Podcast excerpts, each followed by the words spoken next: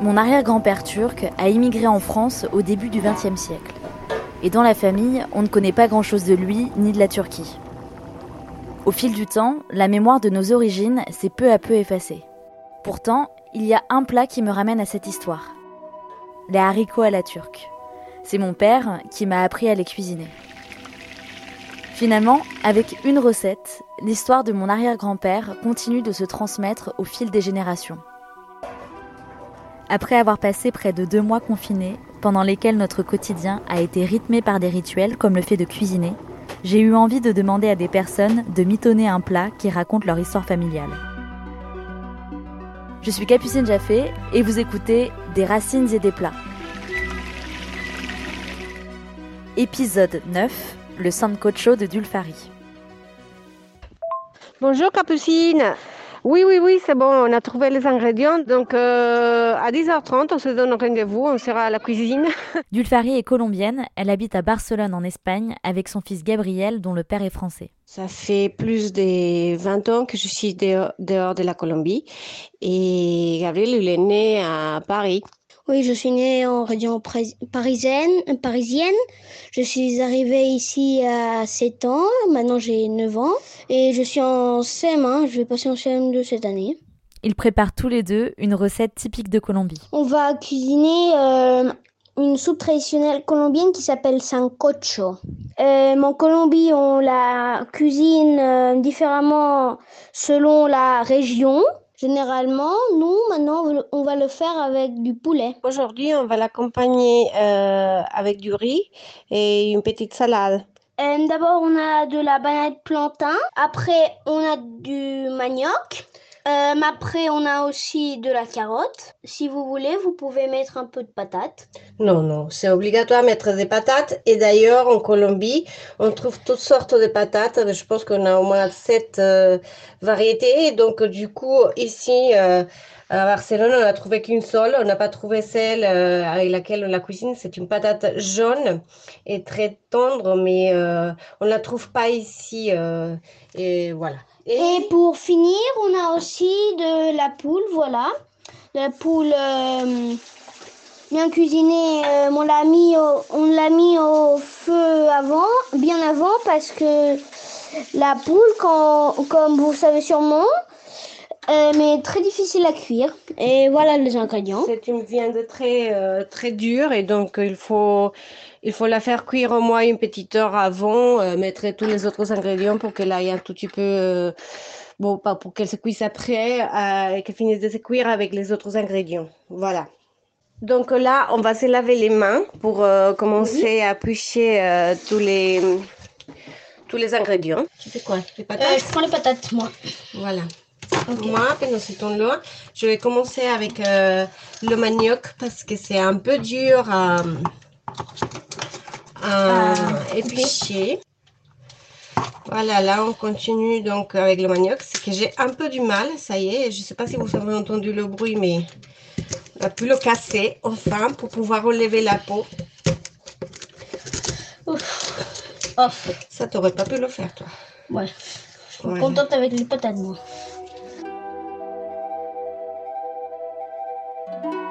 Alors, c'est un plat très, très spécial pour moi. J'aime beaucoup parce que c'est ma grand-mère Noémie, mi abuelita, qui l'a toujours préparé pour nous à chaque fois qu'elle nous invitait à manger.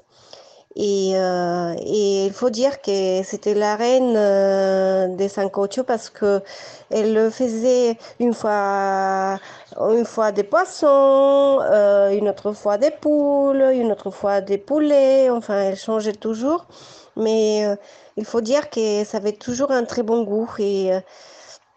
Et j'adorais aller manger le sancocho. D'ailleurs, à chaque fois que j'y vais en Colombie, je suis toujours invitée à manger un sancocho à la maison de ma grand-mère. C'est un plat que j'affectionne beaucoup, beaucoup, beaucoup. Maintenant, on a déjà tout découpé. La banane plantain, le manioc, les patates. J'avais oublié un dernier, c'est le maïs, et voilà. Donc là, on mélange tout et on le met avec la poule, et on ferme, on attend que ça cuise un peu. Pour la poule, on a mis de l'oignon et on a mis aussi un peu du thym et un tout petit peu de l'ail, mais un tout petit peu. Et ben voilà, et donc de l'eau et du sel, c'est tout.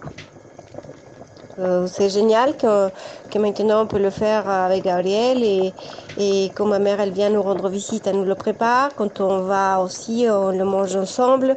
Et ben voilà, et c'est toujours lié à un événement familial. Et donc toujours des très très bons souvenirs. Les promenades aussi au bord de la rivière où on le faisait cuire au feu de bois. Ça aussi pour moi c'est des souvenirs. Des très beaux souvenirs, donc oui, c'est un plat que j'affectionne énormément. Bon, là, je suis en train de servir donc la soupe, le sancocho avec le riz. Et donc, je fais comme en Colombie, je mets un tout petit peu de patatas et de yuca avec le riz pour accompagner le riz. Que c'est à la fois l'accompagnement de la soupe. Et ben voilà, je vais passer à table. Alors, là on va goûter. On va faire la dégustation. Allez. Oh, c'est chaud.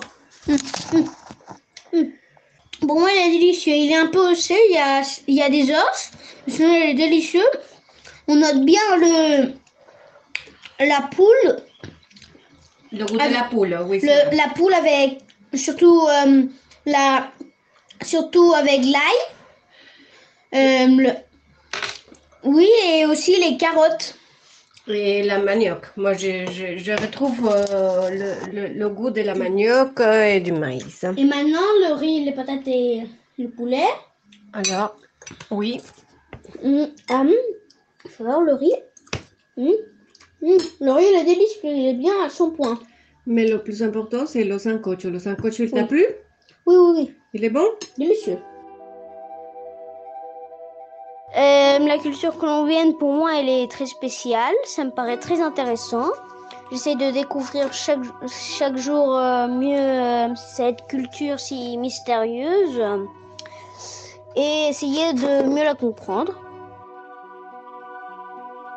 Pour moi, c'est très important que Gabriel garde cette double culture parce que c'est une richesse. C'est une richesse pour lui.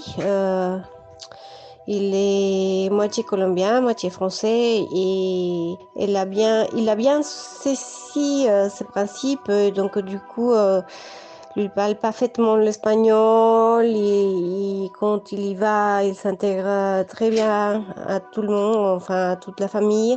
Et oui, c'est super important pour moi garder ce lien avec la Colombie. On est très attachés et donc du coup, on essaie de s'informer, on essaie de cuisiner, on essaie d'être tout le temps connecté avec la Colombie.